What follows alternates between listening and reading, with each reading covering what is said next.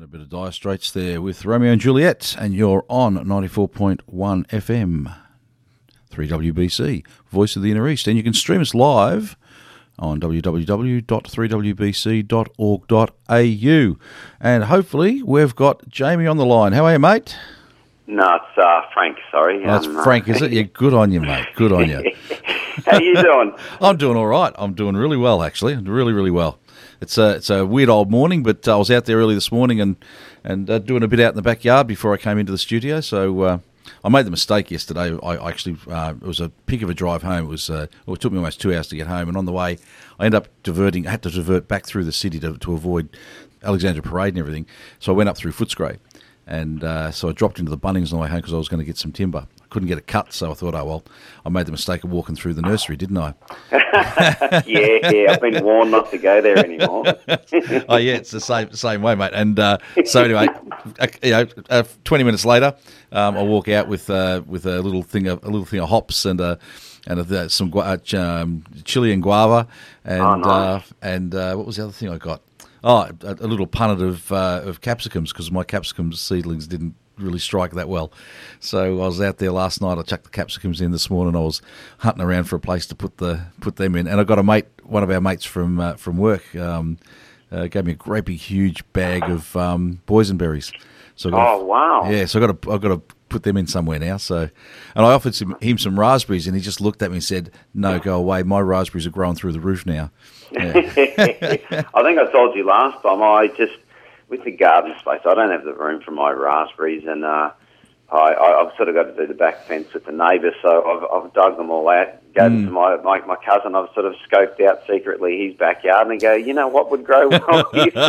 so he's like, wow, this is fantastic. I'm like, yeah, I'll plant them for you. We'll get it set up. No worries. In exchange for that, Yep. you've got some beautiful plums and. Um, yeah, done deal. But uh, yeah, I've just I don't have the room where they were growing, and I'm, I'm actually going to because it gets full sun all the time. Yep. I'm actually going to um, grow blood orange there. So Oh, yeah, cool. That, that will um, that'll sort of add to the the food in the backyard. But, yeah. uh, I, I put a blood yeah I put a blood orange in a little while ago, and got my first got my first plum off it. Uh, plum first um, or, uh, orange off it, and it wasn't a blood orange at all. It was like it was just a I don't know navel or something. It wasn't very red inside, so I don't know what's Ah. happened. Well, that's why that's why this area I've tagged out the back is uh, it, it gets full sun all day, so it'll get that light intensity, and that Yeah. does actually um, increase that red pigment within there. I know my Oh, might cousin's actually got Yeah. um, yeah, that's in a in a sort of semi shade, and he it's sort of far and few that he gets a lot of red within there, so Yeah. they do need that full sun. Might be what my, mine is because mine gets reasonably full sun, but it is shaded for part of the day. But it's been a good morning, you're right. I've been out there doing my bug hunting. I've, I've decided this year I have got a little container. I think I was speaking to you at uh, work there. I've got a little container of the neem oil. Um, I unfortunately, because the soil I got in wasn't absolutely the best, so I've had to Yep. do a little bit of remedial work in the raised garden.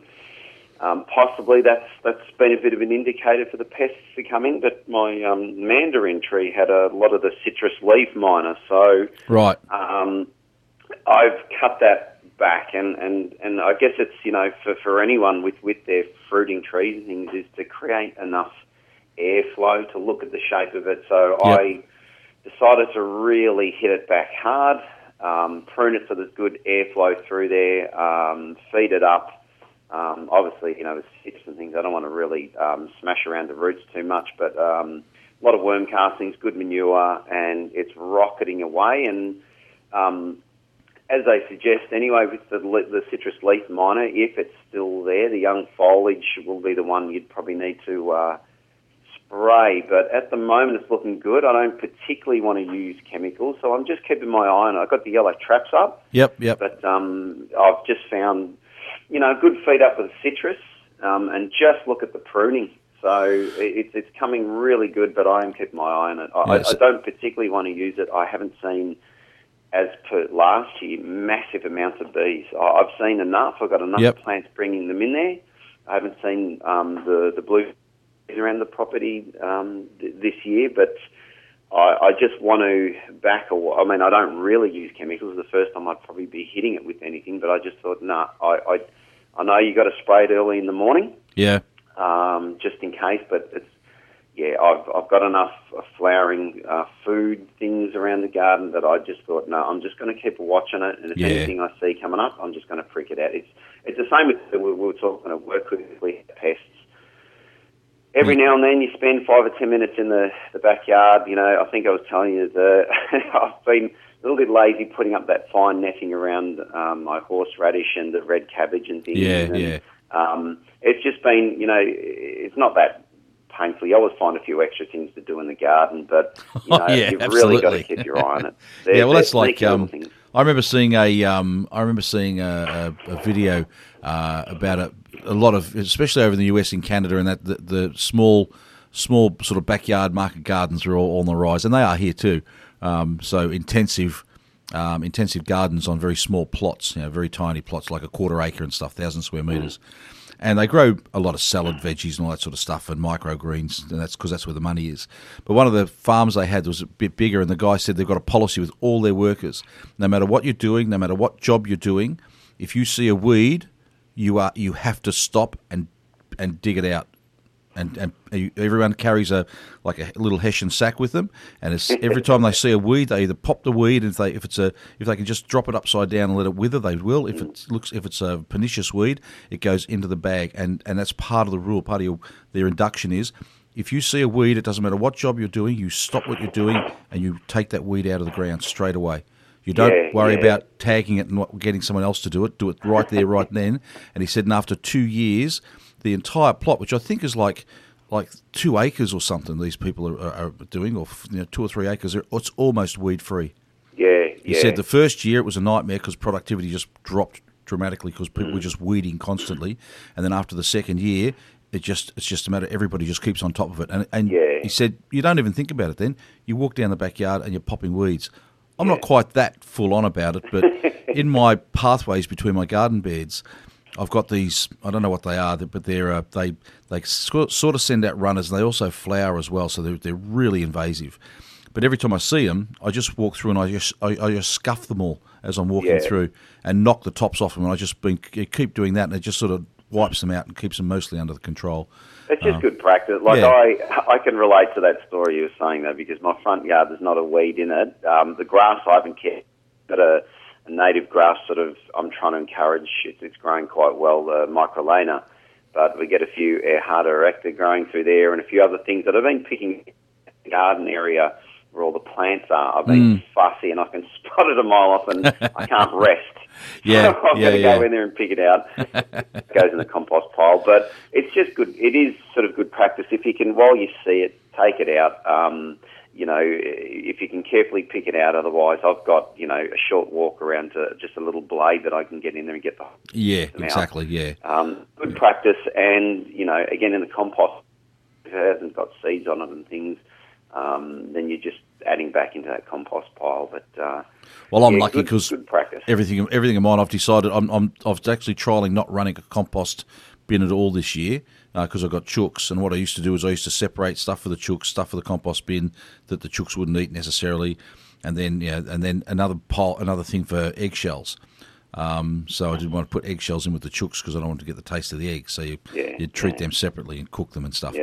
Um, but anyway, so this year I've decided no, I'm just everything's going to go into the chook pen. Um, so I'm, I'm not going to. The compost bin was starting to fall apart, so I thought, right, I just trial this because I've seen it done elsewhere. Everything just goes straight into the chook yard. They've got a small yard that they stay in most of the time, and and let them turn it over and pick out what they want, and then the rest they'll just you know sort of dig over into the ground, and it seems to be working. So there's a couple of things that uh, I'm not sure if are going to work, like because we used to put paper in the compost bin. I'm not sure if we can keep doing that and uh, but everything else just goes in there, and, and it seems to be doing really, really well. And all the all the um, weed seeds, everything goes into that area. And if they don't eat it, they tur- they turn the soil around so much that it doesn't get a chance to germinate almost. Yeah, so, yeah. and if weeds do come up in that area, I can just go in there and scuff them out anyway.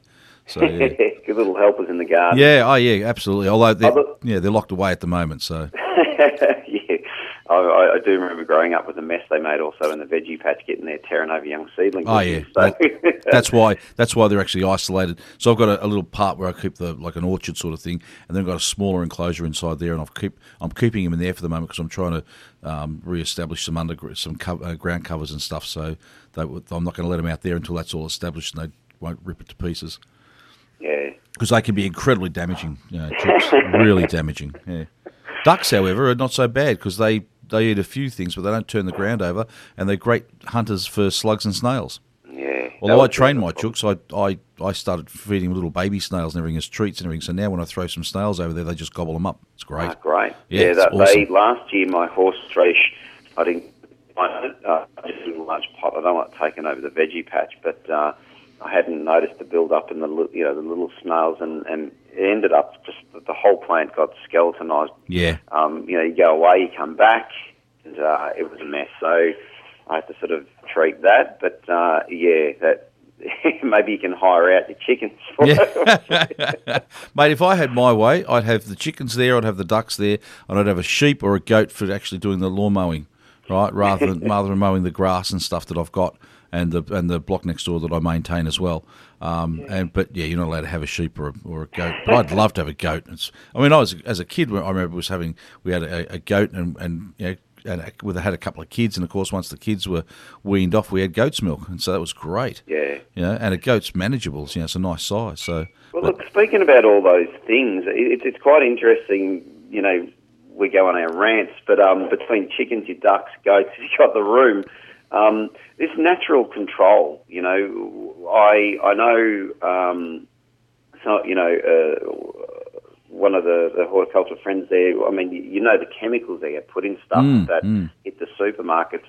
Um, I mean, this person has their own. Um, uh, you know, growing their own crops and, Yep, and yep. grapes and things like that, and just knows. I mean, unfortunately, when you grow on a large scale, you know how much chemicals have to be used, Mm. um, and and that's sort of been uh, for for you know we're on a small property, but to grow things, any your, your blueberries, your strawberries, and things like that, the amount of chemicals that get used Yeah. on that really for big production. Understandably, it's a seasonal crop. Mm. But you know, if you've got the room, I think I said to you out the back, we're just going to get some bantams or silkies. And I know they, I know they don't lay a lot, but No. there's a lot of other things they can do. Exactly. Um, talking about chemicals as well, you know that if more and more people are becoming conscious about where the food comes from and what's happened to it. So I've, I've been trialing plants. You know, I've got plants in pots moving around the garden. I've got a lot of different uh, lavenders, um, and I'm trialing. I've got a little bit of room out the front where I'm trialing flowering plants. You know, I, I love my natives, but where I've extended on, it's a little bit eclectic. There's, there's natives, there's other sort of typical cottage ones, and I'm just seeing what's drawn to it. You know, Yeah, I've got yeah. echinaceas uh, in there. There's a few other flowering things that they've got. The hoverflies are straight at it. Even this morning when I went to check on stuff, they're straight there. right. And as I said, I haven't seen, which they're fantastic for pollinating the tomato plants, the blue banded bees. Yep. Yep. Um, if people, you know, one thing they are attracted to to Dianellas, the, the, the flax lilies, the, the you know, little drooping flax lilies, the Dianellas are fantastic for that. I've got some emu bu- bushes, er- eremophilas, fantastic for that. Echinacea's been going really good, but um, just looking around the garden of what kind of pest control you can do by introducing plants. And if you don't have room, putting things in pots. Um, funny enough, though, the, the, the, the, the three plants, different types, but the three plants that are going, the whole bush is just about moving. It, it, it's an absolute city of different types of insects. So we've got, there's native little wasps, there's, there's bees, um, large um, native bees. Um, there are normal bees. It, the whole thing is just swarming like a cloud. Uh, the from the myrtle family, the the leptospermums. So you've got some beautiful cultivars. I've got their mesmerise and also ballerina. But um, because they produce so much flowers and also you know all the goodies that the insects want, uh, it is an absolute swarm. So I'm tempted this year to actually um, put some things in pots that I can move around my veggie patch um, without taking up room in my veggie patch. You know, to bring those predator yep, bugs yep. And, and pollinators in. Um, it can be done. You've just got to run some trials and even ask you, you know, your questions down at any sort of horticultural plant, you know, plant sales place. Um, even the back these days, the cards are getting a lot better at saying what they do. You know, bird Yeah. feeder, uh, pollen, you know, bring in the pollinators or whatever. Um, there's some classics. E- even actually coriander. Last year, I noticed um, the amount of hoverflies and things around Yeah. that. Oh, yeah. So what- it's amazing. And I- parsley's the same. Parsley's, yeah. yeah. So I've staggered it, mate. I've actually got ones. I'm, I'm chopping a lot of one and picking sparingly the other deliberately, so it will go to seed, flower Yeah, yeah. seed, to bring that in. And I've just got them placed around from, um, you know, the tomatoes to other things there because I know it really works. But it, it's, you know, it's a bit of trial and error. I've got some lovely flowering things there that I don't see much around it, but some of the classics really work. You know. Well, that's two things come out of that. Is is one is that idea of moving pots around to get, you know, moving sort of to, to actually get beneficial insects to follow the pots and and actually do some other work in the garden for you. And the other thing is, is to just put stuff out there and see if it works. Yes, and, and never be af- never be afraid to try something out. And you won't always have success. I mean, I've had my fair share, maybe my, more than my fair share of failures um, of stuff that hasn't worked. And and I know now that it's either why it's not suited for that spot, or it doesn't like my clay soil, or I'm really mm-hmm. slack and I didn't water it enough, or you know all of that sort of stuff. And so you learn what works and what doesn't work, both for the garden and for your lifestyle. Because if you're not going to get out there and water stuff that needs a lot of water, don't plant it. Yes. I mean, yes. yeah, that's that's the bottom line. If you're if you're prepared to go out there and look after it and everything, if it needs looking after, that's great. But if you've Yeah, got a, if you want a maintenance free garden, put maintenance free plants in. Yeah, well, out the front, I think I told you one of my when I plant a plant, I'll wait till uh, uh, autumn. Mm-hmm. I'll I'll plant it.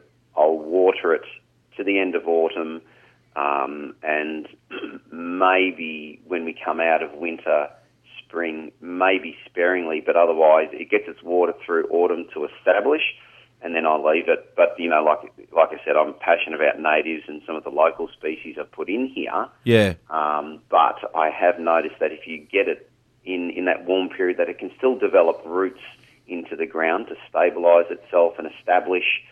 Um, from autumn, water to establish and leave it. You know, Yep, so you know, even in pots, um, you know, water, you just have to be careful a little bit more. But Yeah. Yeah, if you if you're short a room, I, I think it's trial and error. A pot's not going to hurt. It's only taking up a small bit of space. Yep. But you can see what brings the pollinators and the predatory bugs in. It does work, and and, and I'm really, you know, being quite fussy now. Going right, I, I haven't really touched. Yes, I've used a bit of the, the, spray here and there sparingly, but. Um, I'm hanging on to this little bottle of neem oil for the, the to, to spray on the young leaves um, for the citrus uh, leaf miner. yep, But I think, you know, again, using good old skills of just pruning back, being smart, not crowding the centre, yeah, yeah. uh, opening it up, and, and, you know, as we just said, plant choice around that uh, to bring it in.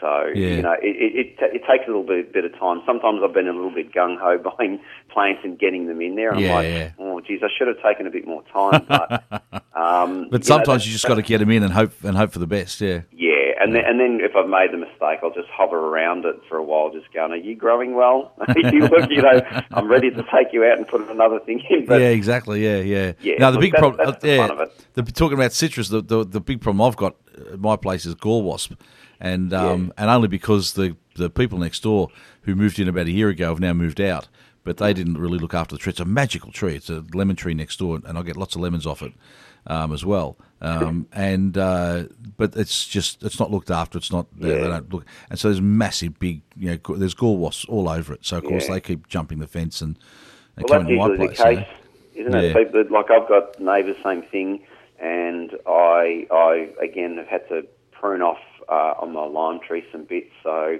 It's just making that conversation of going, you know, maybe maybe they don't know about it, maybe you know, to, to actually offer to Yeah, well- over there Well, I'm. I'm thinking about doing that because the house is vacant at the moment. So, Yeah. because they've got it back on the market, so they, they didn't last long. I don't know if I put them off or not, but anyway. hey, listen, can you hang around for a few minutes? We might go for a break. Yep. And when we'll come back, we'll uh, spend another five ten minutes uh, having a bit of a chat, and then it'll all be over, mate. The time, the time goes quick. All right, um, you're on uh, 94.1 FM, 3WBC, uh, with uh, Mike and Jamie uh, on the Good Earth, and uh, we're going to come back uh, again after this track and have a bit more of a chat with Jamie before Bricks and Mortar comes up at 10 o'clock. So here we go. Let's see if this one works.